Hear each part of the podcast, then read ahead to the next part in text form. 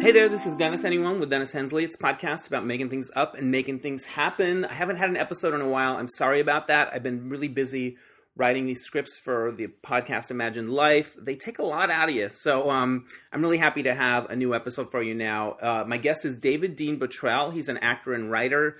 You might have seen him in shows like Boston Legal, where he played a really crazy fantastic character for uh, a number of episodes. He's also been in things like Modern Family and a whole lot of crime shows where he does a lot of killing and stuff. And he is also a writer, and he's written a new book called Working Actor. And it's not just about how to be a working actor. I think a lot of the lessons and stories that he talks about could apply to anybody trying to create a career in a very tricky business. So, before we get to the interview, though, I want to mention my business Lifecast. It's where I interview somebody about their life as a sort of legacy thing, and it lives online like a podcast. Um, I just flew to Salt Lake City to do an interview for somebody for a live cast, and it was a thrill. It was a gentleman who was celebrating his 80th birthday. His kids pitched in and bought it, and uh, we were able to get all of his great stories down for posterity, and it was a real treat. It was really fun. Um, so that's that. Oh, I also want to get a plug in for the Mismatch Game, uh, the comedy game show parody that I produce and host. It's coming up on the 29th and 30th of this month, March, at the LA Gay and Lesbian Center. Uh, and you can learn about that at LA, LALGBTcenter.org. Um, tickets are only 15 bucks, and it's our 15th anniversary. We've been doing this for 15 years. So uh, that's enough of that. Uh, no more plugs. And here, without any further ado, is David Dean Petrell. Hey there, I'm coming to you from the coffee house Solar de Coanga on Coanga Boulevard in Hollywood. I'm here with my guest today, actor and writer David Dean Buttrell. Hey, Hey, we're on a patio. We're doing the patio thing. I know. Because you live in New York now. I thought do. I, I you you, you kind of go back and forth sometimes, yeah, or yeah, yeah. Mostly, I'm in New York these days. yeah, yeah, yeah. When did you leave LA? Like when did Uh, you make that move? Officially, like fall of 2016. okay, Yeah. a few years ago. Yeah, yeah. All right. It's been good, and Yeah. but God, it's so nice and warm here. I know today, especially, it just turned. Uh, so you have a new book out. It's called The Mm. do. Working Actor, and it has one of those wonderful subtitles that you know are like uh, Google search heaven, right? Right, That's what it's exactly. all about. So Exactly. what's the show? What's the subtitle? Uh, the uh, it's the whole title is "Working Actor: uh, Breaking In, Making a Living, and Making a Life in the Fabulous Trenches of Show Business." I like that fabulous is in there. Thank you. It is, and that's not the original title. What was the original title? The original title that I sold the book under was Give up. It's hopeless. the, the Dennis Hensley story. exactly. The original title was called Overnight Sensation How to Be Moderately Successful in Show Business in 35 Short Years, which That's I thought was fun a too, great right? title. Yeah. But there's nothing that will show up in a Google search. That was the Right. problem with that. right. Interesting. You need those words. Yeah. Now, what um, inspired you to write the book? Where did it come from? Um, anger. Right. Uh, where all my good ideas come from is right. anger. It's a motivator. It is. It's a big motivator. um, I had done a show here in LA that was really popular called David Dean Botrell Makes Love, a one man show. yes. and the LA Times came and saw it, which was great. Right. And they gave it a really nice review. Right. But when they were referring to me, when they were sort of introducing me to their readers, Right. there was a little parenthetical behind my name. It was like David Dean Botrell, LA based actor, writer, comedian, perched on the edge of success. Just sitting right there on it. Right on it. Dry Just- humping it. just straddling it. It, you know, the review was like great, but Oh. Right. but that little Stuck in thing, your craw. It just pissed me off, you know. Right, because if what's being in a show that you're getting a good review, or that's not success. Well, I mean, like I've, I've been at this a long time, Right. and I've been making my living in the entertainment industry since I was in my Right. twenties. Yeah. and I thought I'm just perched on the edge of success Right, after right. all those years. So it really made me think about what that word meant. You know, success. right? How do people define success? especially in our business. Yes. Because it seems that everybody's got to be famous. You got to be above the title. You got Right. to be a millionaire to be successful. And, and everybody seems to perceive the whole industry as either you're you're living in Malibu or you're living in a tent somewhere, Right. and there's nothing in between. When in fact, the majority of us live in between. Right. So I wanted to write a book about what it meant to be middle class in show business. That's my theme song you're hearing right now. right, It's I love coming it. up. It's coming. It's cool. We're doing it in the coffee house. That's kind of a Latin Yeah, feel. it's, it's nice. It's called middle class in show business. So Yeah. that was the the first thing, and the other thing was I've been doing a lot more teaching lately. Right. And I got a lot of students who are graduating year after year who turn to me and say, "Hey, uh, how do you begin? Like, Yeah, how what does do I this do?" Start." Yeah. And my answer is always, "You just start." Yeah. And then little by little, you make some mistakes and you find your path. Right. But nobody really ever talks about what the actual human experience of that is. Right. And I've done a lot of mentoring over the years, so I decided if I was going to write a book, I wanted to be honest and I wanted to talk from a middle class performer's perspective. Right. As somebody who's, I mean, I've worked with a lot of really big stars, and because I teach, I know a lot of people who started yesterday. Right. And I am firmly in the middle between those Right. two groups, you know? So I just thought it would be kind of cool to at least let people know when you sign up for this life, Right. there's a lot more to it than just, oh, do I get an agent or, you know, how do I find a job or all that, or what's a union and all that stuff. All that's covered in this book. Right. But mostly it's about the journey of it. What's And- it like? yeah, what's it like? What Yeah. does it feel like? And and some of the mistakes that you're inevitably going to make, Right. and how you can bounce back from those, or Right. and you don't have to. You know, truthfully, I think one of the biggest themes in this book that I try to do, or try to sort of hit hard, is don't compare yourself. Yeah. Ever under any circumstances, just don't do it. It's going to be unique.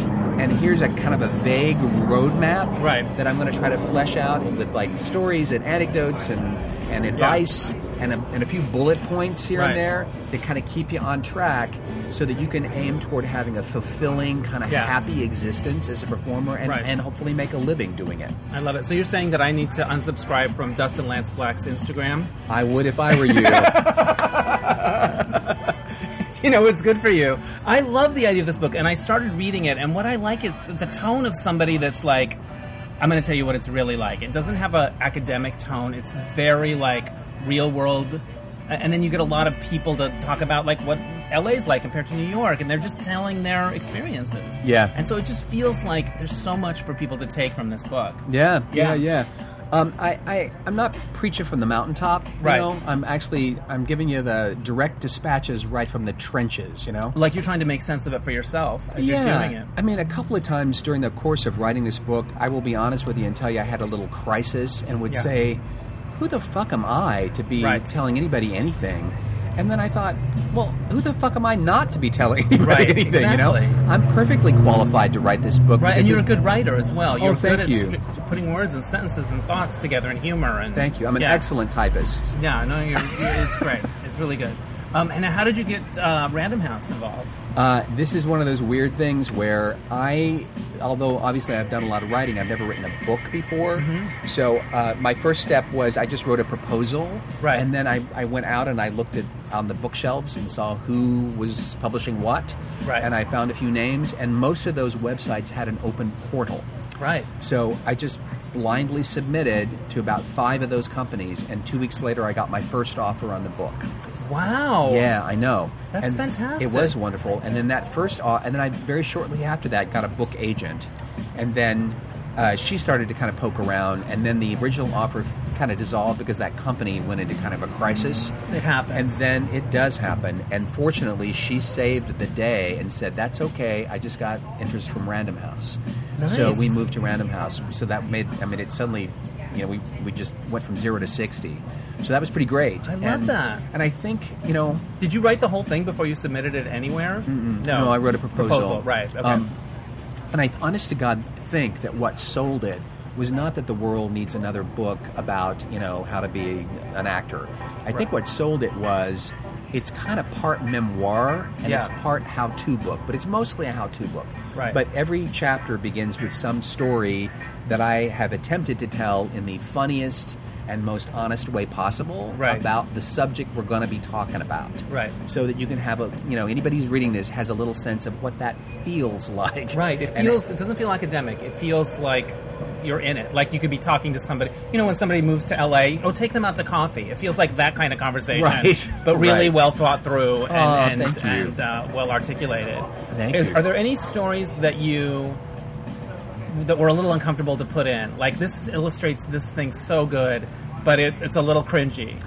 yeah This is Um, exactly what I'm talking about, but yes i mean I'll, I'll tell you in the course of i mean in the first draft of the book i just wrote whatever the hell actually happened Right.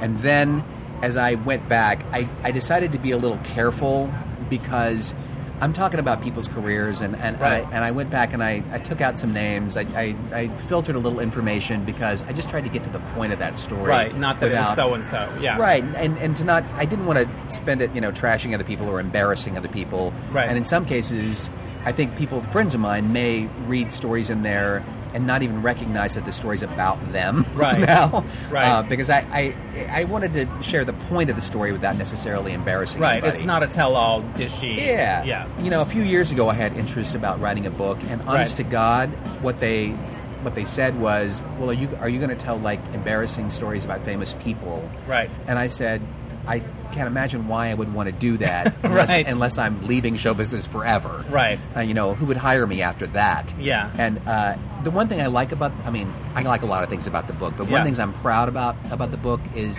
that it's respectful and enthusiastic about the choice of being an artist. Right. No, it celebrates. It goes, we get it. Yeah. um, like we get why you felt drawn to this life.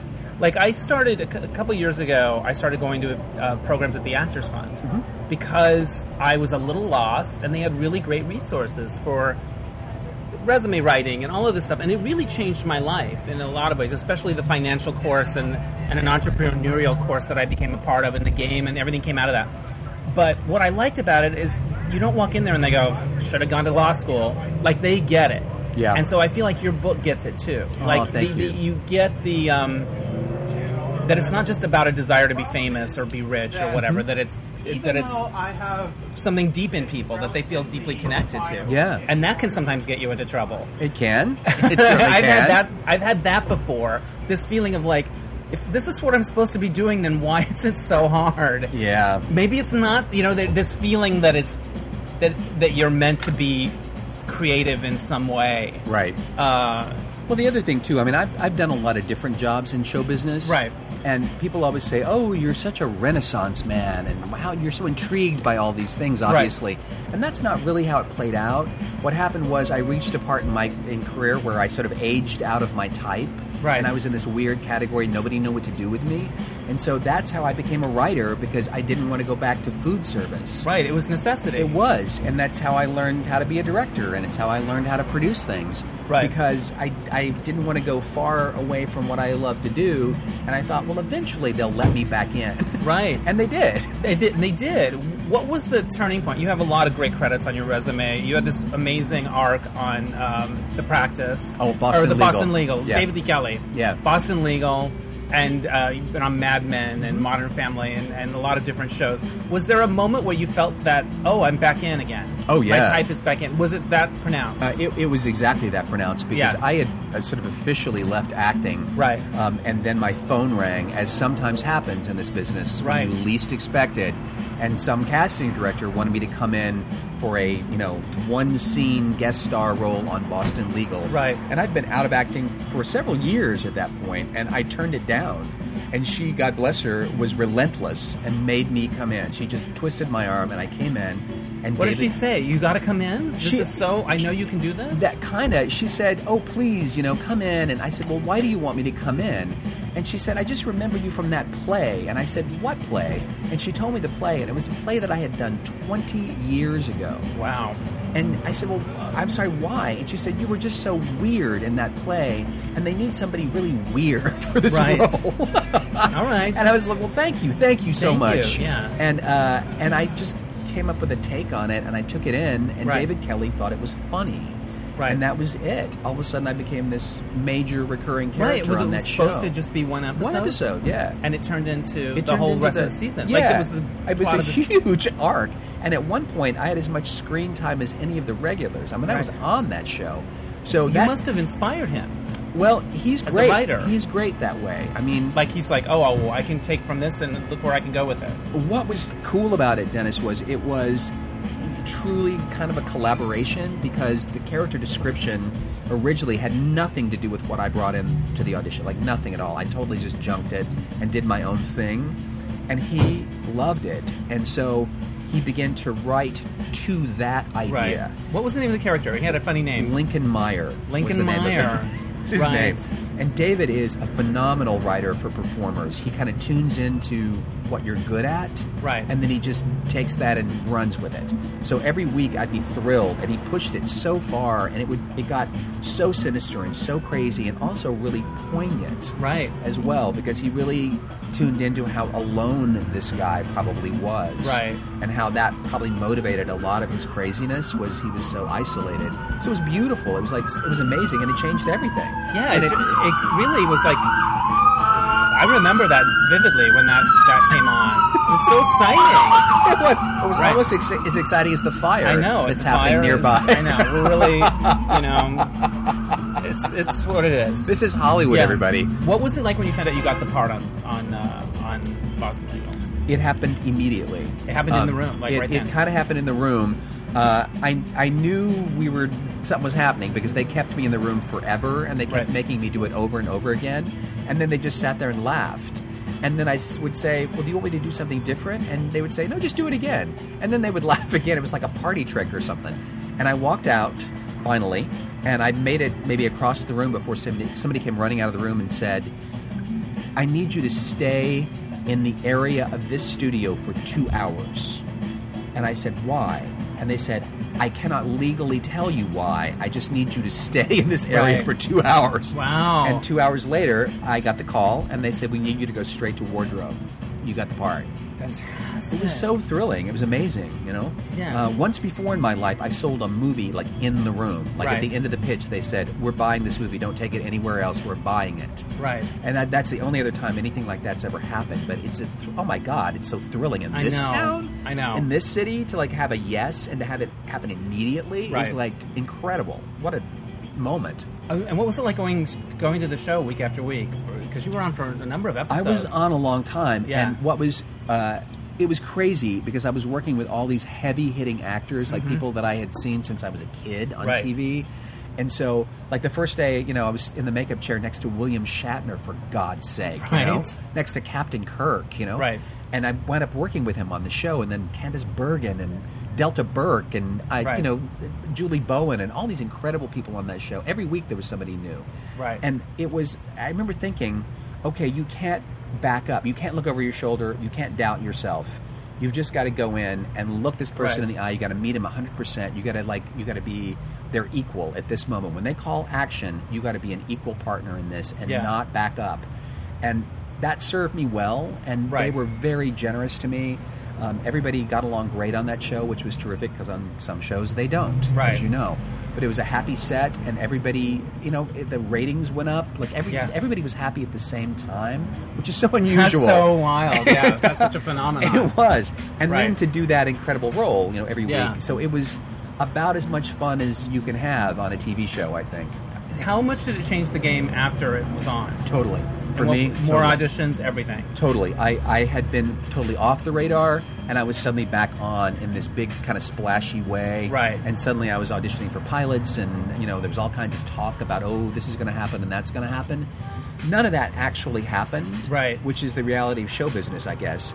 But it was exciting, and I was famous for a while. I had my 15 minutes of fame where I You would couldn't get recognized in the store. And Oh, stuff. absolutely! I couldn't go through the airport. Uh, Right. You know, people would pull up alongside my car, honking their horn. You know, Right. all this stuff that happens, I guess, to really famous people all the time. Right. But it was nice to have a little taste of it, and suddenly I went from you know nobody to kind of almost the front of the line with character acting. Yeah. And so it was a huge change, and it was pretty much overnight, and it timed out well because I'd been working as a screenwriter for over a decade. Right. And I was getting really burnt out on that Right. job because Yeah. I'm sure you know well what that job is like. Yeah, a lot of times you never get your thing made. Right. Like if you if you do if you're lucky enough to get the job, it's still like it's Yeah. so so many people make really good livings and never have anything made. that was kind of. Tr- I had one movie made in ten years. Yeah. and I I was Kingdom steadily. Come. Yeah, Kingdom Come. It Exactly. was based on a play that you wrote It was. and it had a really cool cast. It was amazing. It was. Yeah. Uh, it was an African American movie, and it had sort of every African American actor that was in Right. movies at that moment, like Whoopi and LL Cool J and Jada Pinkett Smith and uh, Vivica Fox and Cedric the Entertainer and Loretta Devine and everybody was in it. They were all in it. And it was based on a play that you wrote. It was. What What was the plot of the play? The premise. It's about a funeral. Um, Right. It's a, a funeral in a small town down south, and it was actually based on something that happened in my family. Yeah. But then, in the way that these things occur sometimes in Hollywood, it was cast with all African American actors. So Right. It was sort of the story of my family played by black people. it must have been surreal, right? It was a bit. Yeah, It was fun, a little, though. but really fun. Um, were you involved once they started shooting and stuff like that? I were you was. Around? That's I great. was. I was very surprised. I was kept very close to the process, which is not usually the case, but they kept me very, very close at hand, and it was amazing. It was an amazing experience. What's your favorite memory of making that movie? Uh, my favorite. Uh, what is my favorite moment? Uh, it was a moment when something really kind of um, bad happened on set. Right? And, um, we were all under a lot of stress that day, Right. and um, some I won't pr- probably shouldn't say any names, but somebody kind of like lost their shit on set, Right. And uh, and the way the way it happened. You know how you know like laughing in church that moment when something just strikes Yeah. you so funny and it really shouldn't be funny but it It's- is yeah. and, it, and I, I began to laugh. So, me and a couple other people began to laugh so hard that I had to leave the set and like run outside and like stand outside the studio and like laugh until I couldn't laugh anymore because it was just stress. But uh, we were very close to finishing the movie by that Right. point, and it had been a, kind of a problematic shoot Right. for a lot of reasons. So it was just a release. but Somebody oh had a my meltdown, god! and Somebody you just- did. And, yeah. and what they said and how they said it was so unbelievably funny to me that I Yeah. just couldn't stand it. But you weren't alone. There were a couple Uh, other no, people. no, other people did too Okay. That's there were hilarious. several of us like choking Yeah. at our laughter in the hallway. So after the Boston legal role comes on, do you feel pressure to like, okay, I got to make the most of it, or do you just kind of go with it, or are you at that point where you've been around long enough that you're like, I'm not gonna freak myself out here? You know, I'm gonna. This is such a weird thing. It, when I was doing it, I had kind of no idea Yeah. what was actually happening until after it had happened. In Right. a way, um, it, I I I knew that you know people were sort of excited about it, but I didn't realize how many people were watching or Right. how how big that was kind of becoming at the moment. Right. So I I. You know, in hindsight, I probably would have treated it a little bit differently. I, I Right. would have run out and hired a publicist or something like Right. that. Uh, but instead, I just sort of treated it as a job, and I Right. thought, oh, this is a fun job, and you know, I, I, this is probably it. I probably won't act anymore after this, but I sure did. Right. You know, a lot of people called after that, and so I, s- you know, I've s- played a lot of killers. Right. since that You're in a time. lot of crime shows. I've Are you, killed do you have a lot of and crime in your killed life in and your, in your killed. blood? You've killed. You kill a lot. I have killed all over network TV. Um, I have yet to kill anybody in real life, but maybe today. Who knows? You know what? What is your favorite way to kill people when you're acting? Oh, In your roles, do you do I've weird killed- shit? I've killed, mostly it is kind of weird. It seems like it would be weird yeah, shit. I remember there was one where I, I put my I somehow I jammed this drag queen's head into a toilet and held her head down until she drowned in the toilet. And the That- GLAD award goes to David P. David P. Dream Montreal. What was that for? that was for a very short-lived show called Women's Murder Club. Okay. And I uh, I was the owner of the drag club, and I was Oh. gay, but Okay. I but I had I had it was some kind of unrequited love thing, or s- I forget now. It was too many years ago. But anyway, I'd become jealous or angry or whatever, and I had I You had to jam. That was my revenge. Was I drowned her in the toilet? Um, so that's one way, and then I I killed somebody with a shovel one time, Right. and and then I shot somebody in the head one time, and just I've done it all, Dennis. What? I find that hilarious, but doesn't it kind of get funny after a while? Like, if you want a weird murderer g- person with a little quirk to them, It's- I'm your it's- guy. I, I, I've kind of, I think I learned. It's so weird. Like when I started out, I was like such a little innocent farm boy, and that's Yeah. mostly the, the roles that I got Right. when I was, you know, young. And then later on in life, this, you know, I, guess it was after I worked in the studio system that I kind of realized just how maniacal and crazy and sinister people could be. Right. And I once I'd experienced that, I was able to kind of find it in myself, I guess. But then I, I started playing these psychopaths, and I thought, oh, okay. And really, I would think they're kind of fun in a way. they are fun. and sort of moving when you figure out what's really going on with them or where it comes from. That's- when you start to build that character, Yeah, I would think. Yeah, that that actually is the fun part because uh, I always tell my students because I, I teach quite a bit these days that you know you, you if you can find like the real reason, then it's not just like a party trick. You know, Yeah. then it then it is actually even more frightening. You bring a lot more level to it. Yeah, That's it's why mo- you get cast. It's a lot more frightening because there's a little truth behind it, and you sense, wow, this person really is going to do this because they got a reason to do it. and they're damaged. Yeah, yeah, here's exactly. Exactly. So that part of it's kind of fun. The weird part is having to, at least on network television, uh, at the you know in the fourth act of the show to explain the entire crime once you've been caught. You know to just confess to everything and explain exactly how it was done, Right. Like you do when Right. you're accused of murder. Yeah. That's always a little hard to justify that moment. Just when you- it strains the credibility a little bit, right? But you sell it. thank you. You gotta, Thanks. You got to It's move fun. that Procter and Gamble merch. You got to get in and out in five minutes. you do. Um, your dedication at the front of your book, David E. Kelly's one of the people you Yeah. list. Who are the others? Um, I list a couple other people. Um, I list a, a guy named Ed Bates, who was a producer, Right. who got me so much work as a writer. Uh, there's a woman named Nikki Valco, who I've known quite literally since she was an apprentice at a uh, at a theater that I worked at when I was a young actor, who's a casting director, Right. who has several times, including Boston Legal, she put me on Boston Legal, um, who has stuck her neck out for me, and David E. Kelly, and a guy named Nick Wilkinson, who was a theater casting director, who kind of gave me my first start. And the reason I thanked them is, as I'm sure you know, and everybody in show business knows, it's very easy to, s- to be encouraging and go, oh, you're great. You should do this. Hang in there. Stick it out. Right. Go for it. That's one thing. And it's another thing for people to risk their professional reputations to hire you when you're the new person and Right. you're unproven. That's a big thing. That takes a little courage on their part. And those people all really did something remarkable for me. They all kicked open some doors for me. Right. And I and it all of them really changed my life because they took a chance. Well, I know this from magazines when I was writing. If you have one or two editors that like you, that's a career. Yeah. And if they go away, then that's a career bye bye. Or what? In other words, it, one person can help. One one person that gets it Yeah. and keeps giving you opportunities, you can build a whole career on that. bet. But if You bet. you don't have that, or if you have that and it goes away or whatever, it's the opposite. Right. So One of the things I tell my students is, you know, in the world of casting directors, which of course all actors are obsessed with casting directors. right. And what I say is, they don't all have to like you. They just need a handful that likes you. That's Right. all. Because if you surveyed all the casting directors in LA, I'm sure a portion of them would say, "Oh, David is good," and a portion would say, "Oh, he's okay," and another portion would say, "Oh, God no." Do you know what I Right. mean? It's it's impossible. It's a popularity contest that you will never win. All you need is enough. You just Yeah. need enough Yeah. that will call you in, and that's it. You can't please everybody. It's it's a, it's crazy making to try to make everybody like you. Yeah. What do you write about luck in the book? I I write a strange thing about luck, which is I sort of say it doesn't really exist. There's really kind of no such thing as luck. Right. Um, that that it really is that idea of being prepared and constantly tilling the field. You know, always looking for that next thing and staying out there and visible. And then, y- you know, it's just what is it, that old saying? You know, uh, uh, preparation meets opportunity. Yeah. And I tell a couple of stories about luck that seem like, oh wow, you know, this is a big That was piece of he, luck. what a, he caught a break. yeah, and then when I actually sort of break down why that happened, Right. It actually happened because a whole lot of work went into that particular moment. Yeah. You What's know? one of those stories? Um, I, I- I tell the story of um, meeting this agent um, in an elevator. my Right. agent who really changed my TV career Right. uh, after Boston Legal, and it For was, acting. For acting, yeah. Right. And it was it was about how I had gone to a, a screening of a friend's film. Right. Um, it was screening not far from my house. Uh, I had already seen the film, and I didn't really want to see it again.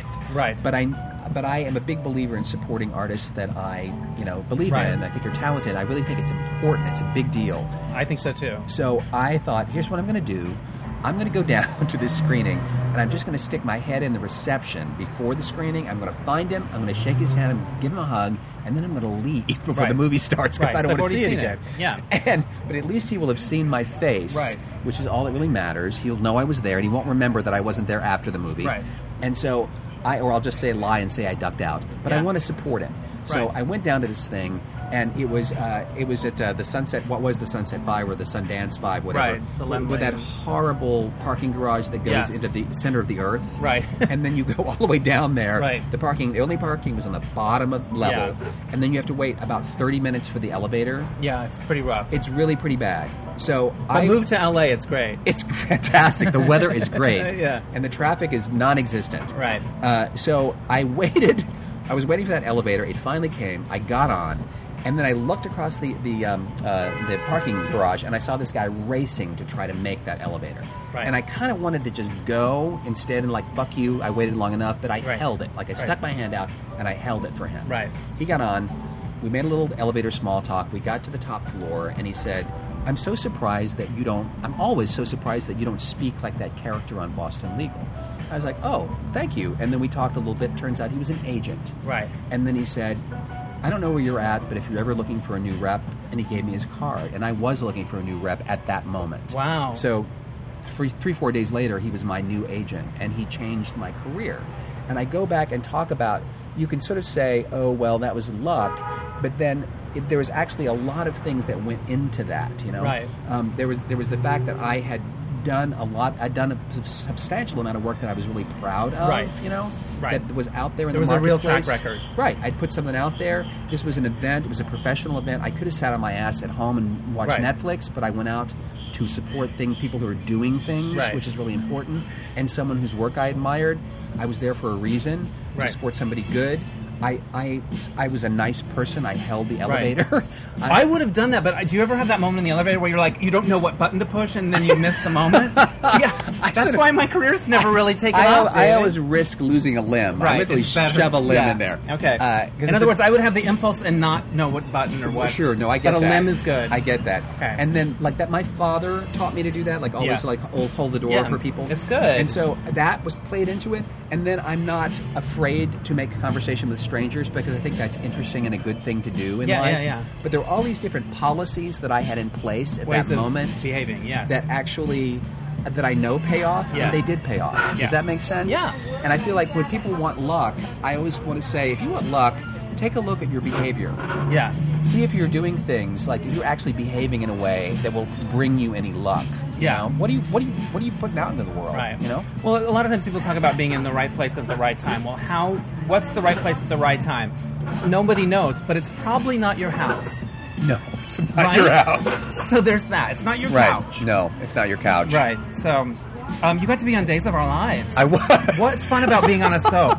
I had never been on one before. Because you So were on for a while. I was on for about. I had about six weeks that I was on. Yeah. I was kind of playing this like uh, male nurse Ratchet, on- Right. on Days of Our Lives, and I was always threatening this guy. Like, I, like I didn't really specifically say I'm going to kill you, but I always Right. said something that sounded like maybe I would. Right. And uh, it, it was it was a lot of fun. I'd never done one before. It is basically like live TV.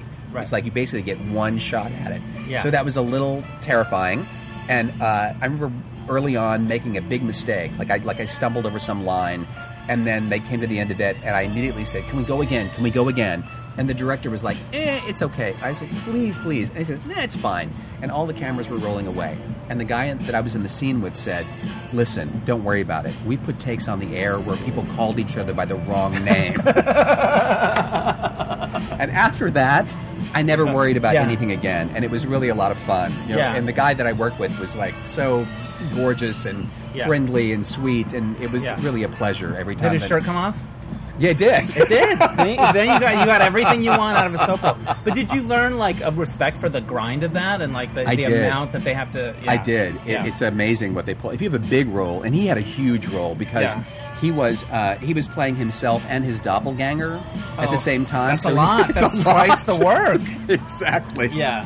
because he would come like flying onto the set, and Yeah. he, would, he would turn to me and he goes, "What happens in this scene?" And Yeah. I would I would give him a quick rundown, and we'd be like, "Okay," and we would just jump in and do it. We just made it happen. It was really fun, I love that. and we were done so early. Like Yeah. I would show up at like seven o'clock in the morning, and I was done by ten a.m. I, and we'd shot four scenes. Amazing. You go to farmers market or wherever. Exactly. You got the rest of the day. Exactly. Um, what is it like when you're the guest star going into an established set? Because I understand that some actors that are regulars are probably really friendly to people, and Right. other times you feel probably like the kid that sits at the other table or whatever. Like, what is that dynamic like, and how does it affect the work? I I I gotta say that I think being a guest star is a hard job Right. because it's kind of like being the office temp. Right. You mean you arrive, you're there for a short period of time. You don't even know where the bathroom is or Right. the coffee machine. You know nothing, nor do you know any of the politics of that particular workplace. And so y- you really kind of just got to tune into whatever's happening. Yeah. And some sets are really happy and it's great and they're they're nice and they're friendly and they help you with that a little bit. And other sets you are kind of on your own and, and if there's if it's tense or weird because I've been on a couple of sets where it Yeah. is. Um, over time, I've learned to just uh, take a deep breath and try not to let that affect me Right. um, you know, we're all kind of sensitive, touchy people. Right. And uh, so it's not going to help me anyway to get sucked in any of that. So I just kind of remember that the only thing that really counts is what I do between action and cut. Right. Everything else really doesn't matter. Right. No one's going to know or care about that. Right. So I just try to kind of keep out of the way of harm, and Right. and I don't overstep anything. I don't assume that I have relationships with people that I don't have. Right. And I, but I also try to not be you know a shrinking violet either. Certainly Right. not when we're working. I don't. I try to kind of make sure if you hired me to do my best, then I will.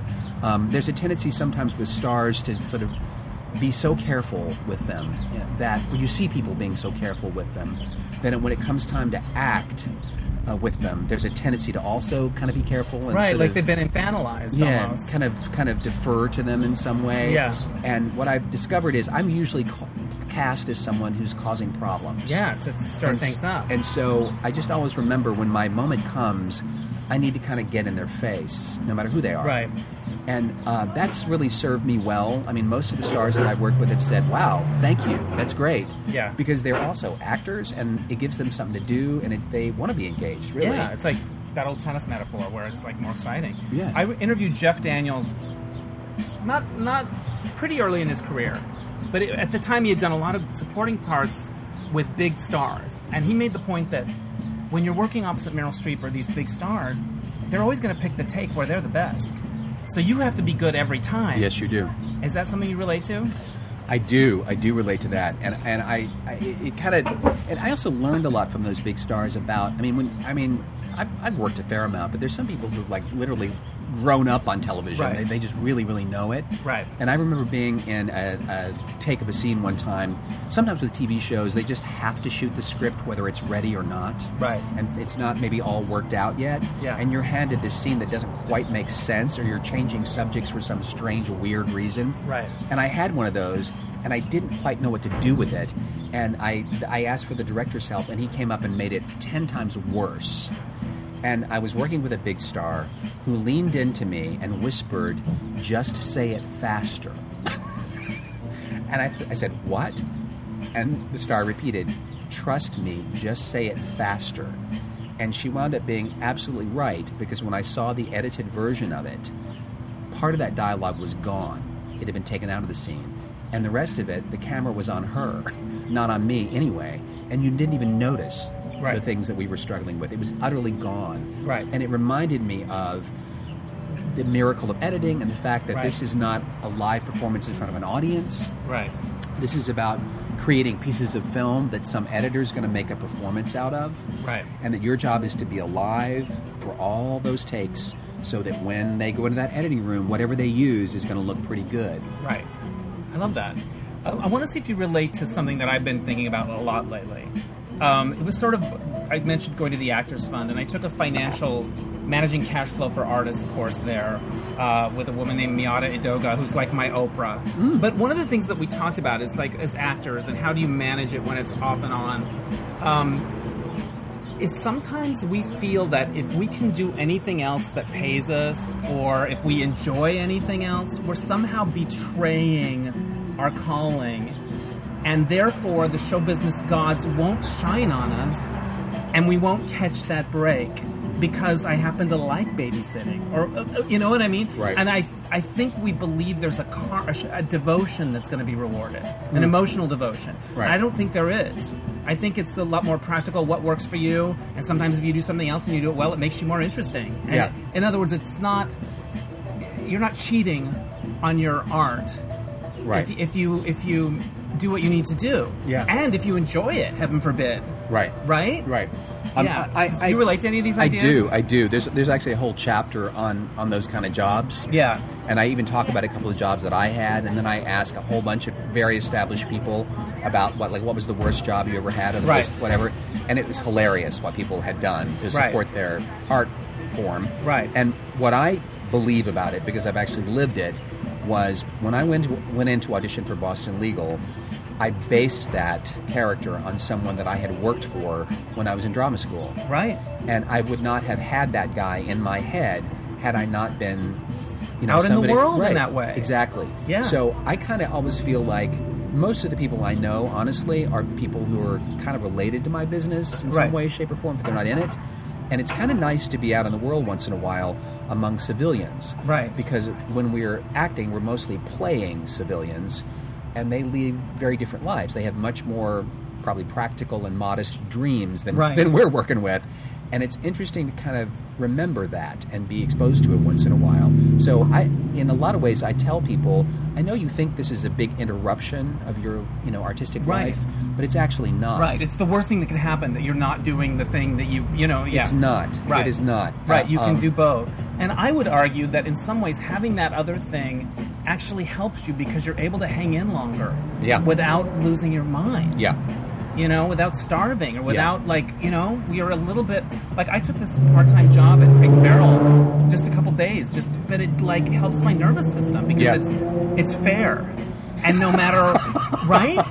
Yeah. You go in, you do the You're thing, right. and you leave. You're right. And nobody there is driven by fear. Right. It's, there, it's, there's something like I just kind of do it once in a while because it, it's like, I don't know why. It's just it, it, it feels like the opposite of what I'd been experiencing in Yeah. a way that that was healthy for me. Well, for- in and- my in terms of my mind. And and there is a practical reason. You do have to pay your bills. You have to Right. have a stabilized life in some way. So Right. yes, absolutely. If you're going to do it, then I, I, I, you might as well find something redeeming about it. Right. And like I said, you, it's nice to take a break from it. Right. Because it's nice to have a little life, so that when you go back to create life in your art, you've got some reference point, and you've got a little Right. life to put into your work, which is good. Yeah. So I'm I'm a big fan of it. Right. Um, if I were asked by somebody younger, like wh- how would I succeed as a writer or whatever, I would talk to them about fostering resilience, Yeah. learning when something doesn't go your way, how do you handle it? What's the story you tell yourself? And Yeah. get develop a muscle for doing that. That is the most uh, that allow, allow you to get up the next day and keep going. Yeah. Whatever whatever that is for you. Yeah. Does that make yeah. sense? Yeah, no, it does. I mean, I, it's funny. Uh, writing this book, it was been kind of a remarkable experience because I had to go back to the beginning of my career, which was a long damn time ago, Right. And then chart my way all the way through to the present, Right. And it was, and also the process of writing this book. Well, you know what this is like because you've Right. been through it more than once. But I would have editors, and they would sort of say, "Oh, well, you know, maybe we should, maybe you could sort of soft pedal this or whatever." As they sometimes do. And I said, "You know what? Instead of soft pedaling it, I'm just going to replace it with something else." Right. And they would panic and say, "No, no, no, no, no, no that, that's not what we ask." And I said, "Trust me, it'll be better if I replace it with something new." Right. And they, and then I would turn that around and hand it back to them in like 24 to 48 hours, and they would be amazed by Right. that. And and my journey in show business has taught me that there is more than one idea, Right. and you can and you, if something does not work for whatever reason, you can come up with another way of coming at Right. it. If you don't freak out. Right. I mean, you, you have more than one idea in you, and Right. you may not have it this second, but when you sit down and go to work, it will come to you. Right. It, it doesn't, you can't sort of wait for it, you have to work for it, but it, it will come to you. It always does. And when you know that, there's not such a panic. Uh, You don't feel like, oh I'll- my God, I'll never have another job again. Right. It's just, yes, you will. I will have another job again, and it will arrive when it arrives. But in the meantime, I'm still a creative artist, and I can Right. do this, and I can do, I can make myself, I can create venues by which I can practice what I do and be happy. Right. I can do it.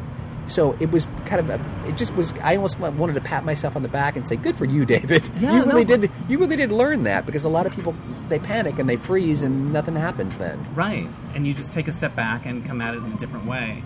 Um, talk to me about optimism. That's another thing I've I've sort of done some reading and studying on in the last few years. Yeah. This idea that that people that are optimistic, maybe they're not seeing things the way they really are, Uh-huh. but they do better. They do because they better. keep going. Yeah. So so I try to be optimistic even when the part of me that's been around a while and can kind of see the lay of the land and Yeah. I, you know and I'm not wrong Yes. but it doesn't serve you if Yeah. you want to keep going yeah Um, you know, I, I, I, the word that I would use actually, and I guess Yeah. maybe this is because my father was a minister. Not Right, that, you I, know, I wrote that down. Thank I'm you. intrigued. um, is I I did not particularly you know I wasn't particularly uh, somebody who believed the same things he believed. Right. But I did grow up in an atmosphere of faith. right. And and I things be- will work out. Things will work out, and there are things that will arrive that you cannot see yet. You know. And when I, but I do believe that. I mean, I guess I think I've based a lot of my decisions on that, and uh, and and that that faith is based on experience. Do you know what I mean? Right. And it's based on skill. It's not just like airy fairy. Let me just you know wear Right. rattle the beads and light the candles and you know assume that some entity is going to come along and save Right. me but a kind of a faith in creativity Yeah. and a faith in if i put good things into the well when i go to the well i will be able to take good things out Right. Maybe not when I when I think it's going to happen, or maybe I have to hang in there a while. Mm-hmm. uh-huh Um, what do you, do you do you ever see this? Like people that are really established, that are Uh-huh. really successful, will say, um, i- "If you're really good, you're going to make it no matter what." Like like in other words, the cream always rises to the top. And da da da. da.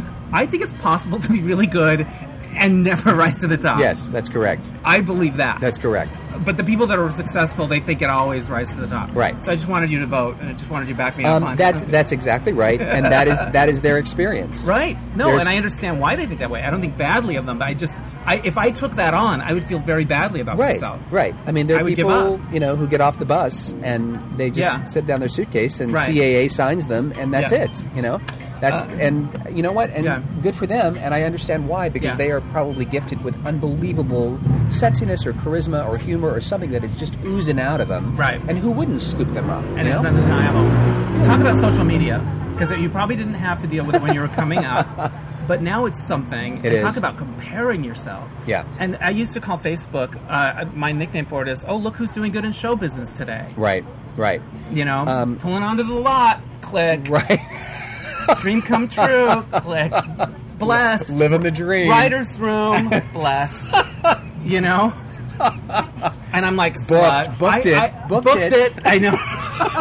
That's going to be the name of this podcast. I come up with a different episode. Oh, God, we relate Um, so much. But, yeah. like, um, I've stopped to, I've tried to stop myself from scrolling. Yeah. Like, I, I will, I use it for different things, and I think there's good things about it, whatever. Right. But in terms of, like, my own mood, it can Right. bum me out. I know. Yeah, how do you manage that, and what do you say about it in the book? Um, I, I, it's it's reality now. There's Yeah. no there's no not using it. I Right. don't think now because you do need to have some sort of presence. Not so much. I'm honestly, I think it's more there as opposed to being discovered there.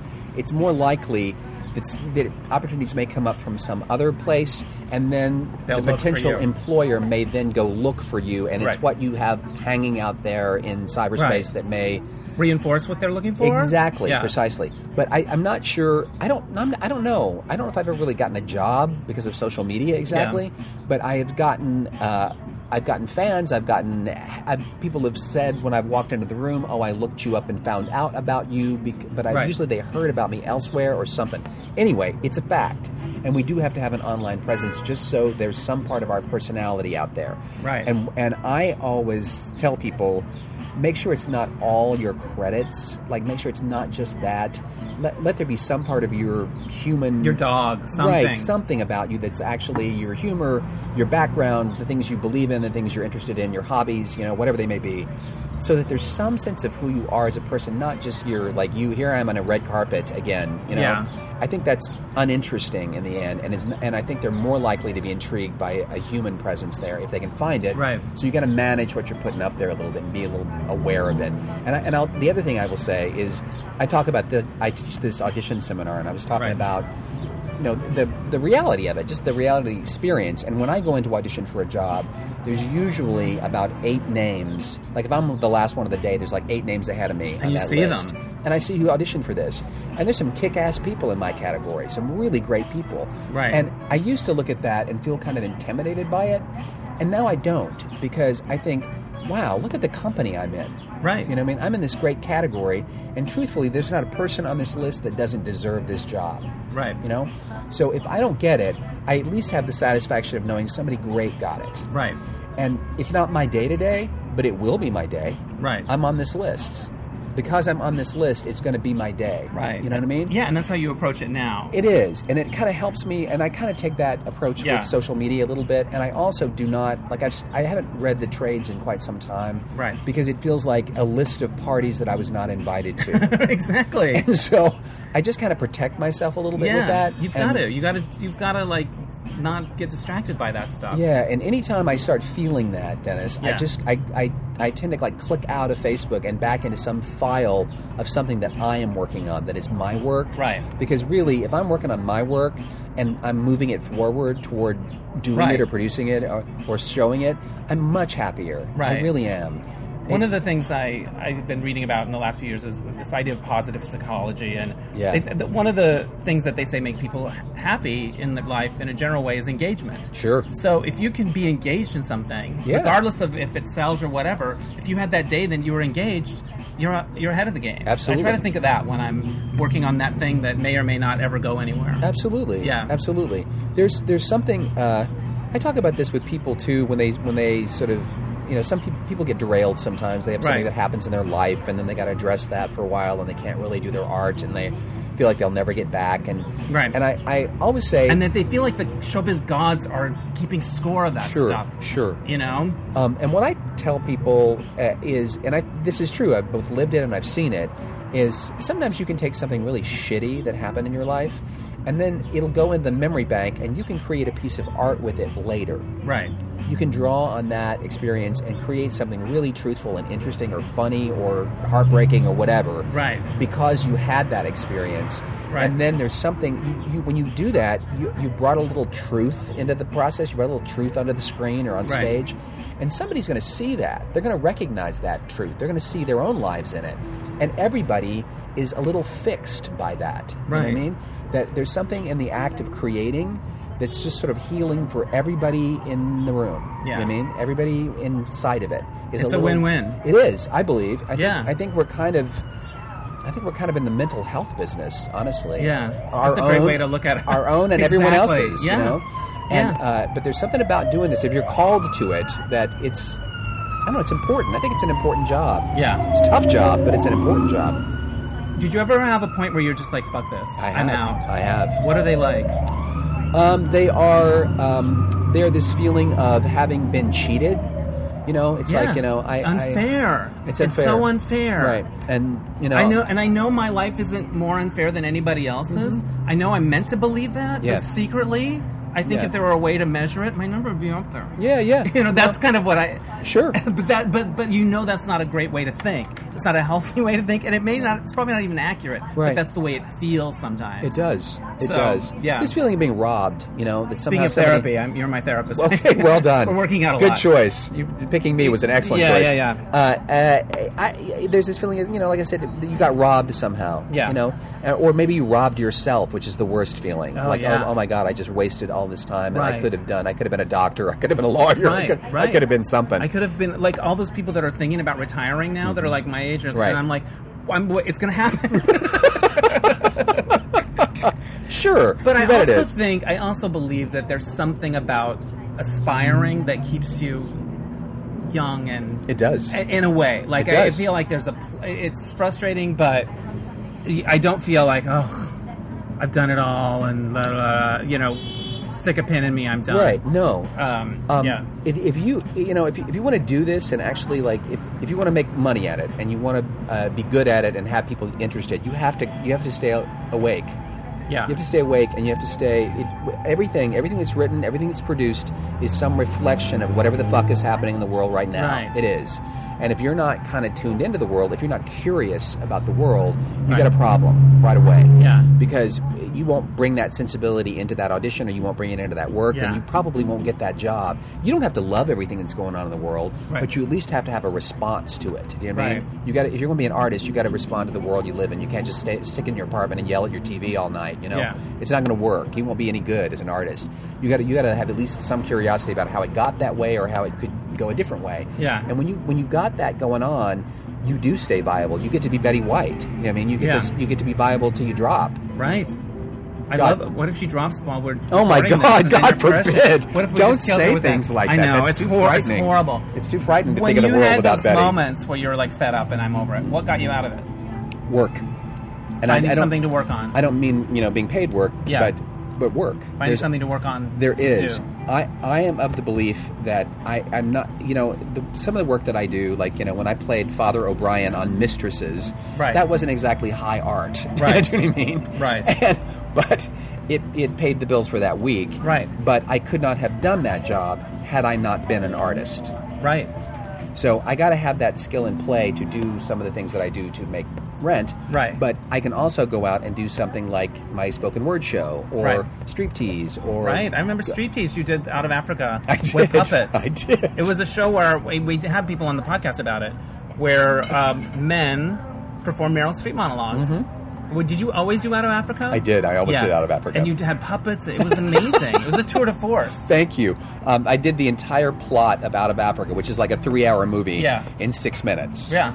And I had two actors assisting me with that, but it Yeah. was it was fant- it was one of the most fun things I've ever done in my life. Was that show? It was Yeah. hilarious. That show. You know, it looked like people were having a blast. Oh my God! It Yeah. was amazing. It was Yeah. absolutely amazing. And again, that was one of those you know stick your neck Yeah. out moments because uh, Roy Cruz, who uh, originated that show, Yeah. came up to me in the gym, and I did not know him. Right. And he had seen me on something, and he uh, said, "I'm doing this show." Right. Uh, and he just told me what it was, and as soon as he said it, I laughed out loud. Right. And I thought, I don't know this guy, but that is such a funny idea that I'd be dumb to say no to it. Yeah. And then it became this thing that, my God, I did it for years. I Yeah. literally did that show for years. and Was it Out of Africa the first thing you thought of when you It thought about was. doing one? It was. We all were supposed to pick a Meryl Streep movie that we loved, and I love movies about Africa in general. Right. And so that one had always stuck with me, and I hadn't seen it in years. Right. And then I sat down and watched it, and of course it was like you know 18 hours long, and I Right. thought, and there's no monologues in it. I thought, oh, okay, Okay. So out of that came the idea of maybe I can squeeze the whole movie into six minutes and see how it goes. But it was pretty fun. Oh my God, I it love was that pretty stuff. fun. Well, Yeah. sometimes it's those things that kind of keep you going.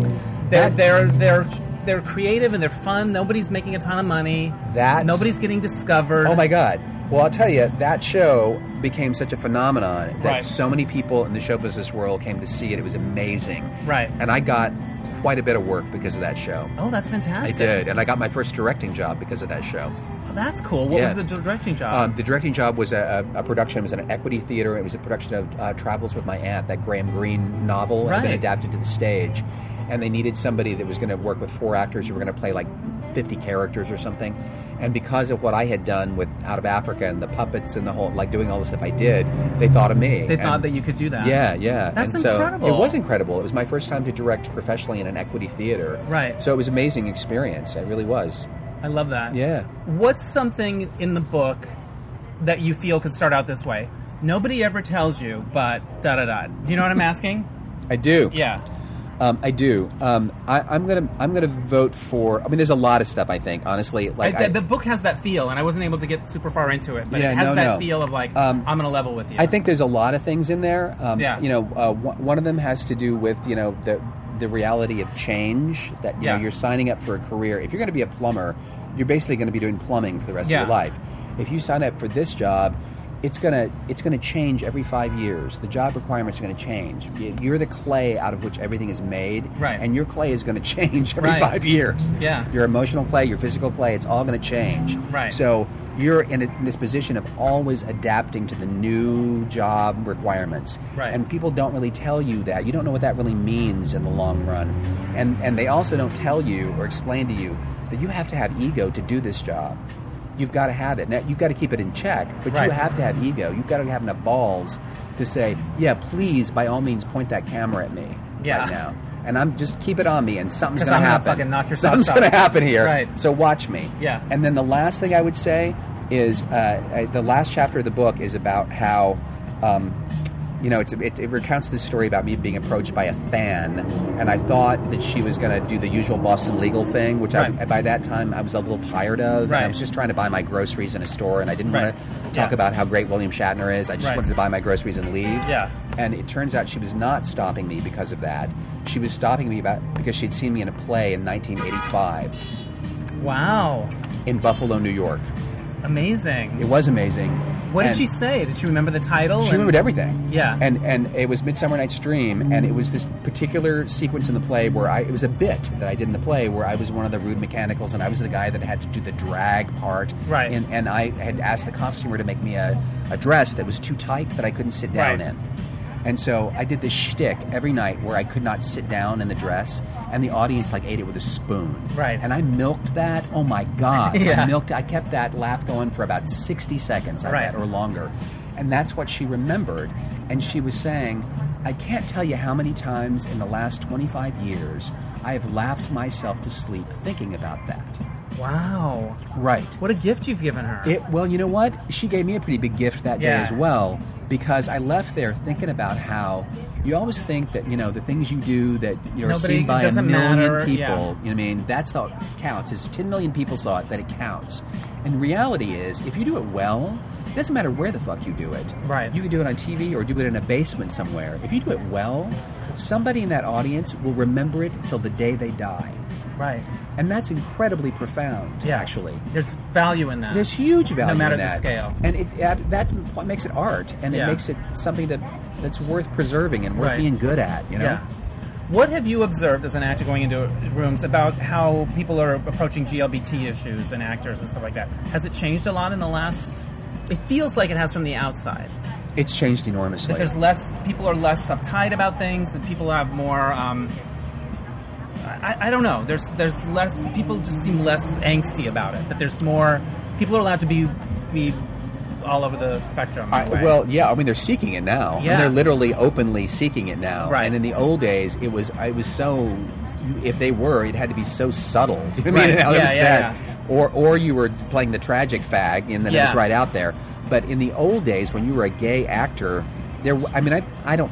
I, don't, I can't speak for everybody, but I, I do feel like there was a certain pressure when you went into the room to try to kind of stay neutral in don't some way. blow it. Right. Don't like don't don't, give wave, yourself away. Don't wave your hands around a lot. Right. And don't don't let your voice go too high. And certainly and don't dance to the music don't you hear dance from to down the hall. Music and do not you know cross your legs at the knee Right. in front of these people. Right. Because you don't want to give them anything to right you don't want no. Let, let's not make anybody uncomfortable, and maybe Right. they'll hire me for this. Right. And that is thank God gone. Right. Um, and That's incredible. It is incredible. That is incredible. I And- feel relaxed. I feel relief for my friends that go in. Right. Yeah. Exactly. So it's it's a new day in that front, and also there's no television show, no television show that can be on the air longer than six episodes without having a gay character. Right. I mean, it's not possible anymore. Right. That's that's just part of all, every plot line somewhere. Right. Like within the first six episodes, someone's Right. going to be gay. Right. And then and now we've got enough of a kind of a lobby. Right. That whatever this is, it's going to be. There's going to be some dignity in it somehow, even if Right. it's something comedic. They're going to do something that's Yeah. going to give that person at least a couple of dimensions, so they're not just the hairdresser or the Right. interior decorator joke. You know, Yeah. it's nice. It's a new day. And That's it's- awesome. It's, it's it much must better. be heartening to see. Oh my God, Yeah. yes, it's great. What does teaching give you? Oh wow, um, teaching gives me this wonderful opportunity to be completely separated from show business. I don't mean to laugh, but I just feel like, oh yes, that. That's You're- interesting you're because it's not completely unrelated. separated from It's show related, business. but you feel separated from show business. You're you're just talking about the skills that are Right. gonna make you able to create, you Right. know? And that's all we're talking about. We're just trying to figure out the creative process of this. And you can you can keep it that separate. That's awesome. You can. I mean, you you you kind of. You matter of fact, in mostly in my classrooms, and I teach at conservatories. Yeah. that's all they really want to know right, Right. then. They, That's they what don't- it's about. They don't panic until later when they're graduating. and Go, oh my God, what's the show business part? Yeah. and and I don't. And the hard part is you can't really teach show business. You know Right. what I mean? It's what it teaches you. Yeah. But the biggest thing that I try to tell people, and I do this in the audition workshop, is I say, you know what? It's, the deal is, is these people like you know we all kind of rail against you know typecasting and the way that casting directors operate and the way that you know it, the, the whole thing is kind of so categorized and all Right. that. But that's the casting director's job is to categorize actors. That's Right. their job because they got to quickly throw together these lists. They got to quickly cast things. They're under the same pressure that everybody's under these days because Right. it's also corporate now. Yeah. They're being squeezed to do more work in less time. and that, that's their job is to figure out what, am- what can I do with this person, Right. And and yeah, they're gonna they're gonna type you in some way. They're gonna type you in whatever way they think you're good at, Right. And that's what you'll come in for initially. Yeah. that will change later, but at the beginning. y- You got to remember, like like when you go out to sell your goods, make sure Yeah. you know what your goods are, so, Yeah. you, so you can sell them, and then you can go, you know, play Ophelia at night, Yeah. and then during the day, you're going to be the teenager Yeah. in the you know with her backpack slamming her locker on the TV show or something, you know. Exactly. And it's not high art, but it's a paycheck, and Yeah. it's going to create more work later. Yeah. And it may get way may way, way, way more interesting along the line Right. if you know how to do those roles, you know. Right. So it's it's I always try to remind them there's the art part and then there's the job part. And really, they can have a happy intersection Right. if, if you don't panic about it and don't Right. don't make a lot of assumptions that this is some sentence that you've just been given that you can't get out of now. You're going to be locked in that prison forever. You won't. Right. I love that. My friend and I have this word called we we call it melisma, and that means we just we have kind of like um, show business depression. Sure. You know, like oh, what's how what, how you doing? I'm well, I, I got a touch of melisma this morning when I when I saw that Greg Berlanti sold another 28 shows. You know, whatever it is. Sure. Like, so I, I Sure. just love that word. Because it sounds like that sounds like what it would be. Yeah, it's just a Mm-hmm. I feeling. like it. Okay, here is the, the questions you picked Uh-oh. from the observation deck. We're going to go through these. Okay. What movie did you see when you were way too young to see it? Viva Las Vegas. With Anne Margaret. Yes. And what I- was an Elvis? I got so excited I had to put my head between my knees. It was just too much. It was too much. When she danced and she had that orange hair, it was When like that- too that- much. that move that she does. She came like right right out of the screen at you. the and it- way she moved was extraordinary because it looked a little spastic in a Yeah. way, and yet it was so artful and specific and her and sexy. I had never. I was a. I was a preacher's kid. I'd never seen anything like And it. it just knocked you- It, I had to put my head between my knees. I did. I was overcome. at the movies I or were you on was. I was in the television? front row Oh shit. Oh, I love it. Crazy. How'd you learn the facts of life? uh, from my sister, who told me that it was just like dogs. So that's it. That's all- this is all you need to know. Did you believe it? I had no choice but Yeah, to believe you bought it. There was no one else to ask. Just like dogs. I still wouldn't have known what that, that would have meant, though. I don't know if I've ever. Anyway, that's. You know what? It's better than no talk at It all. is, it is. Hmm. Which is what I got. If you had to change careers tomorrow, what would you pursue? I would be a music teacher. Interesting. Yeah. Um, I think that's kind of a cool thing to teach because whatever you do in life, you can always have music if you can make music. And music is. is. I think it has a shortcut to the soul in It a way does. that other art forms have to It does. have to work a little harder to connect that way. I think it's beautiful. Yeah. I, I would love to teach people something they can hang on Yeah. to their whole lives like that. And I, when I see musicians interviewed and they talk about the business and the ups and downs, you know, but I always have the music. Like Yeah. there's a purity to the just the oh yeah, stuff my, itself. my mother played the piano, and it was a very beautiful Yeah. Mm-hmm. thing. You know, Love it. What's the most embarrassing CD or download you have in your collection? um, the Osmonds live. I love the fucking Osmonds so much. They're the I have best. so many Osmond They're the CDs. best. They're the Donny best. Osmond's voice. Oh, it's amazing. I love the quality of his voice. beautiful. His Broadway album, I love it. Uh, what was the first concert you went to? Oh, it was a cover band. It was a Deep Purple cover band that played at my junior high, Wow. and they played "Smoke on the Water." they were a cover band at your junior high. Yes. I love it. Was it exciting? It was so exciting. People were into it. I'd never been to anything as sinful as a concert before. Yeah. I'd lived a very pure life, and I snuck out to go. When growing up as a minister's kid, did you kind of want to seek out those more worldly things and experiences?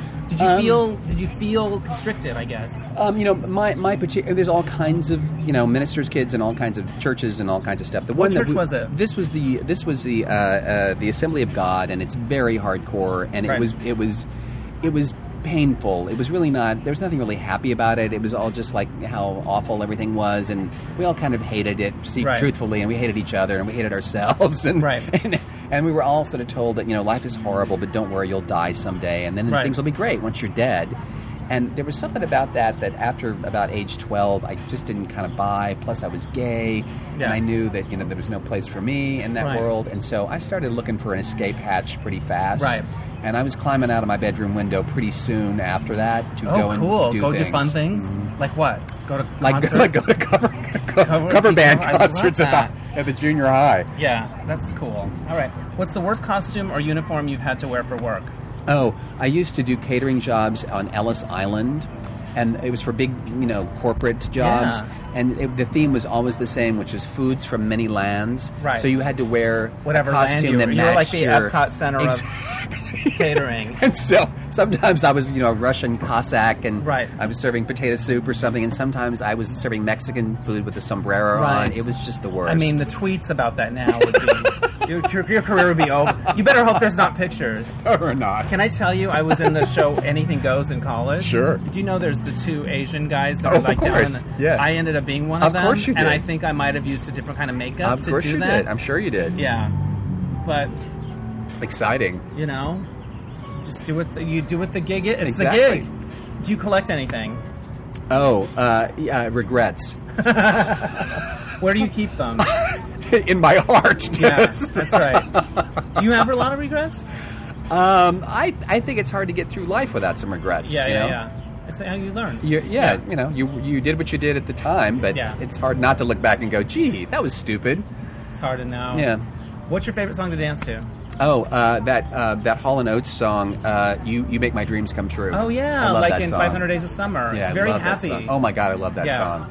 It's one of the ones that when you think of Hollow Notes at their prime, when they had all the hits, it wasn't the one that popped, but it's the one that aged the best. Yeah, I love that song. Yeah. Kiss on My List was probably a bigger hit, Yeah, but not as fun. but, but now, Yeah. not Yeah. as much. I, although I love that song too.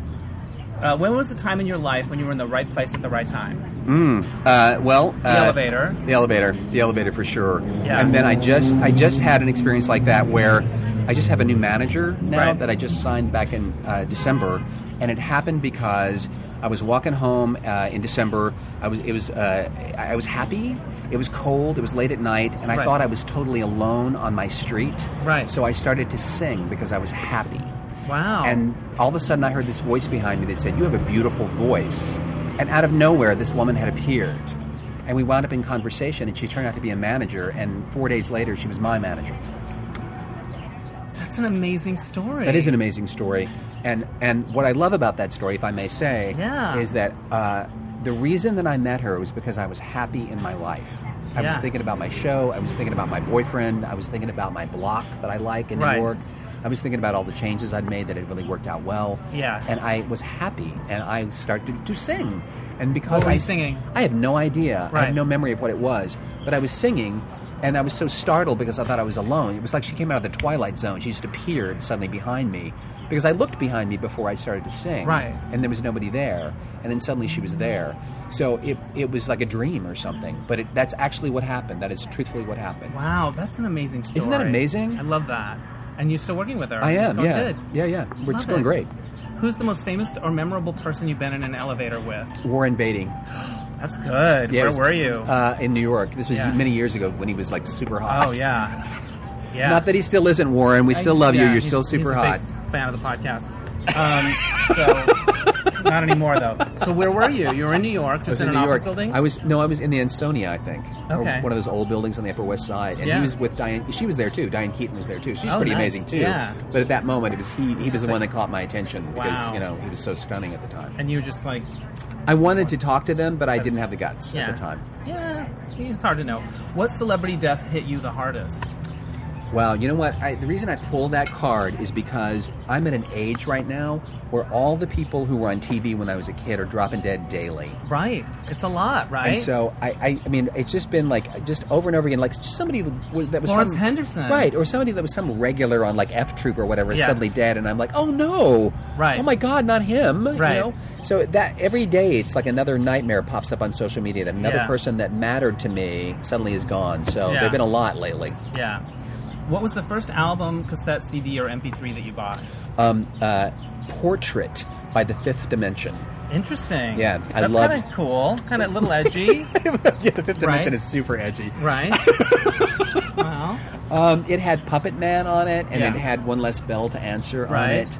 And, and it had, interestingly enough, it had the Declaration of Independence on it. There was a musical version of the Declaration of Of the Independence. literally with all the words. Yeah, not the entire thing, but the big, Right. the preamble. Right. And they, they had put it to music, and they sang it. And to this day, I know the preamble Right. because I, I listened to that album so many years ago. We That's hold these truths to amazing. be self-evident that all men are created Really equal. I know the whole, I know the whole deal. Um, I can sing it. I, I Mm-hmm. had a side thought. Was it? A, it was an album, right? yeah. Um, I here's an idea. you can put this in your next book. Okay. I I think it was when I was doing maybe it was Blake McIver somebody I interviewed recently when I said we're doing we did a sound check Mm-hmm. I'm like we're just new to a sound- can you say a few words and he just started saying this thing that was very entertaining and I thought oh that's a fun thing to have in your back pocket the fun thing you say during the sound check Yeah. it'll people will remember anyway Okay, I'll do that from put now that on. for the anti I'll do stop the presses Declaration of Independence right from now on. um, what's the worst thing that's ever gone wrong for you on stage I was in a play at this very prestigious um, theater festival at the Actors Theater of Louisville. It's a big deal Right. back east. and you grew up in Kentucky right I did, Yeah. I did, and this this I got out of New York. It had nothing to do with being from Kentucky, but it just happened to be at Louisville. Right. But uh, I was in this play, and I had to do a bedroom scene. Right. And in the play, we started out with a blank carpet, and little by little, we carried or rolled the furniture on until we had a complete living room and house, basically. Right. It was cool. And in this one, I was supposed to roll this bed out, open it up, take off my clothes, and get in it, and have this love scene with this girl. and then I went back. I came running backstage, and the bed wasn't there. There was no bed, so I had to go without out without the bed. And usually, in this monologue, you know, I was unfolding the bed, and You I had a was whole lot talking of to the business, audience, and all that. And um, and then I would get undressed for bed. I would take my clothes off and get into bed. So I went out there, and I kept. There was no bed, and I thought, okay, I'm just going to keep going. We'll figure it out. And I started taking my clothes off, and the audience, I could just feel them just pulling back because they had no idea why I was taking Why my is he clothes doing off. that? How far is he going to go? right and there's what's he, what is that and and I heard this frantic, crazy shit happening backstage as they Yeah. tried to find the bed. But we wound up having to play this bed scene with no bed. We played it on laying on the carpet. Yeah. uh, it was a little strange, but you know, Did you That's get as life. naked as you would have gotten? You I Or went. did Yeah, you- I w- I- we went down went to our all, underwear. You went all the way. You went as far as you Yeah. would have gone anyway. Yeah. Right. But that you know what? It's called being a professional. You get- yes, the it is. snow went on. Yes, it is. Yes. It totally did. So how can people learn more about your book? Um, well, they can learn more by going to the website, which is www. I guess I don't need to say that anymore, right? I, just, like it I though. just It's aged old school. myself. That's all right. I have an AOL email address, which I only use There's- for certain things, for spam.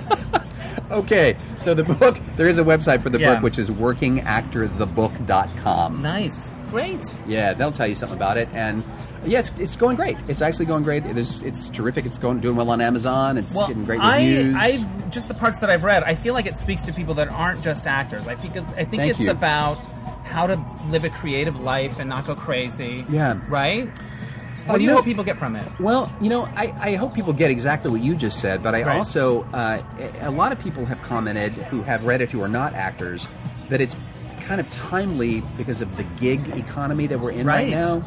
Because it, actors and writers and uh, people in our profession, we endlessly freelance. Right. And we have to adjust our psychology around that. when you I know? look at the, I'm doing my taxes now, and when I look at the people that paid me last year, Yeah. they're not paying me this year. Yeah. And I'm like, no wonder I'm exhausted. I've been doing this thing every time. Yeah. Anyway, Yeah. I just had to vent. Of course, but I think there's something to be said for learning about how people really sort of incorporate into their lives. It, it, it's it's it's a given. you know? Right. I don't blink an eye about the fact that I'm a freelance artist for 35 years. you Right. know? It's just my life. Right. And so if you're joining that economy, if You're that's gonna what, be in it. You if gotta that's make peace what with our it. future is, if everybody's Yeah. going to be working that way, there's a lot you can learn from how actors work and how we keep ourselves viable and creative and interested and psychologically prepared and not cra- to not, do not this. drive yourself crazy. And from a creative standpoint, one of the things I say in this book, and I have a lot, I mean, I talk about not only just being a performer, but performers now do other things, and the industry is changing a lot. And Right. my favorite new job description is content provider. right. And I think everybody now should at least try that hat on. Right. And if you are lousy at that, Right. then go make friends with somebody who is not. Right. Because it appears to me that that is the future That's the way of, of, the future. everything. Well, I noticed on your list you were in a project called American Cocoa. Yeah. Uh, by Diara Kalpatrick, Who a is- friend of mine and a former podcast guest, and she's a total content creator. She is writer, killing it. actor. Like she does it, She's but she's killing it. one stop shopping. Yeah. But she really embodies that. Yeah, she's killing it. was She's fun to amazing. see you in that. Thank yeah, you. Yeah, yeah. It's Thanks, good. it was fun. You're doing a lot of fun stuff. Thank you. All kinds of fun Thanks. stuff. You too. Um, final question. Well, maybe it's two questions. why do you act and why do you write, and are they different? Wow. Um, uh, why do I act? Um, I think I act because I find it interesting to be someone else Mm-hmm. and that I get a little bored with being me. Mm-hmm. So it's a nice opportunity to slip on a different pair of glasses and look out at the world in a different way. Um, and it makes me happier to be in the world, but makes me have compassion. So I, that's the thing I really like Right. about it. really that's what the takeaway is. Yeah. You feel more empathy and compassion for people having explored different characters. I, I, I think it's nice to have it kind of gives I get to be and also I don't have any consequences like I can murder and then go home and Yeah. have dinner do you know what I mean like I Yeah, don't have to yeah, go to yeah. jail or anything it's great But- answer me this: You play some of these sort of odd ducks. Has it made you more compassionate to the odd ducks you encounter in the world? Because you like see the, the weird guy at the library, and you're Yeah. like, I'm going to be reading from that bar next I mean, week. yeah, yeah, exactly. And you know, I mean, truthfully, I, I would be you know lying if I didn't say I was. I'm, I'm, I'm an odd duck. We're all odd ducks. Most of us But are. you, know? play them well, and Thank I think you. it's different Thanks. than I don't say you occur that way. Yeah, yeah. But but like some of these characters, like the Boston Yeah, Legal thing. yeah. right. Um, you know, I think I always was attracted to those people, even when Yeah. I was a kid, because I felt kind of freaky. Right. So I have always had a kind of a freaky set of friends. I've always been drawn to eccentric people, and Right. And there's, a, there's like, Jesus, when I do those storytelling shows, I tell all these crazy stories about all these people I got involved with because they were, you know, they were my friends. They were so Right. they didn't have any friends, so I became their friend, and then Right. uh, we went on this adventure together. You Right. know, so I've, I, I and I guess and when I go to parties, like freaky people tend to gravitate toward me, and I think that the reason they do is when I see a freaky person coming, like I don't flinch, like I Right. don't like walk away or divert my gaze. Right. You're not. You're not like, please don't talk to me. Please Right, don't talk exactly. To me. Yeah. And so because they sense that, they kind of seek me out of the party and then, then they start to talk to me. So I've always been kind of a magnet for that. So I, I like it in Yeah. a weird way. It's all good. It is, yeah. It's, it's kind of a cool thing. Yeah. So, that's why you write. Yeah, why you yeah. act. Why and you what write. do I write? Um, I write because I, I. What do I write? I write because I guess I spent so many hours in church, Interesting. um, and I listened to my father preach, and uh, and his preaching was always about obviously some moral issue of some kind, and Right. sometimes he would illustrate with a story and all of that.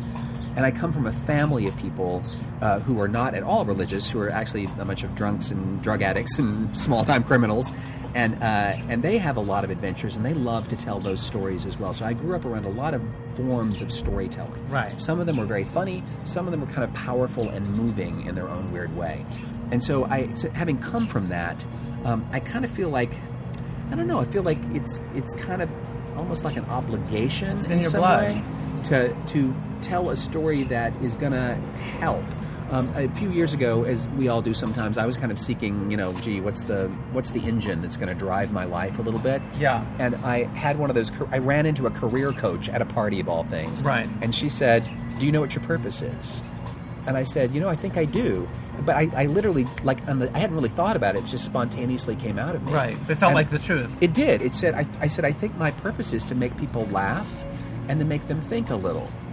And as soon as that came out of my mouth, writing became so clear then Right. to me. How to focus on it. What to focus on. Right. And and that, you know, pretty much every script really is some kind of morality tale of some Right. kind. You know, it's some kind of battle of for good or evil or what road do we take or what's, you know, do our self interest as opposed to the interest of the greater good or Right. where there's always something, even if it's a sitcom, there's some kind of theme like that in there about like how to behave in the world. Right. And so I don't know. I think that's kind of important, especially now as the church is receding and we're left with this kind Right. of crazy moral Well, there's no compass right moral. now. th- there's no moral uh, standards. It seems like you know. it's you know what it's really up for grabs i'll tell you that Right. i think there's a fight going on for it Yeah. and I, i'm happy to be part of the people like the art, artistic community which i think is doing a great job Right. of trying to make sure that everything we're putting out now is pretty clear you know It's Right. like there you, you got to take a stand you got to you got to understand how to take a loss you got to understand what's worth fighting for you got to understand that, that love doesn't just arrive you got to Right. earn it You gotta have a, a sense of fairness. Right. So it's and and the greater good and survival Right. and community. So there's a lot of stuff that we're I think putting out in the world that I'm really proud of us for doing right now. Right. And it's it's going to be a fight, but I'm glad I'm in this camp. Yeah. What a great way to end it. All right. Congrats on the book. Thank it's you. really fun. You're so inspiring to talk to.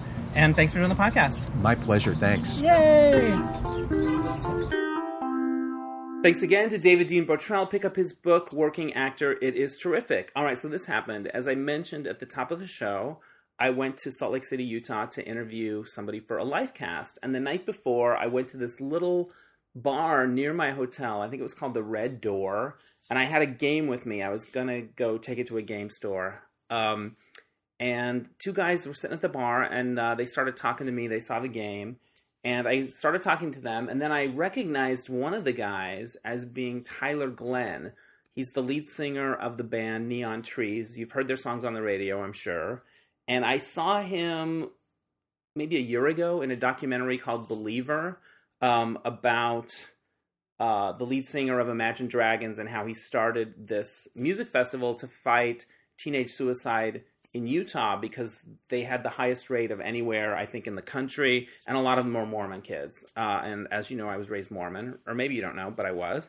So anyway, I got to talk to these guys. Um, his friend's name was Steve, and Tyler Glenn was there. And I told him I saw the documentary. We started tacking, uh, track uh, talking, and we um, they asked about the game, and I had it there, so I busted it out, and we played a little game of "You Don't Know My Life" um, in this bar in Salt Lake City, Utah with uh, Tyler Glenn and his friend Steve, and then we ended up taking a photo, and um, so I got to get a celebrity playing my game. It was really cool.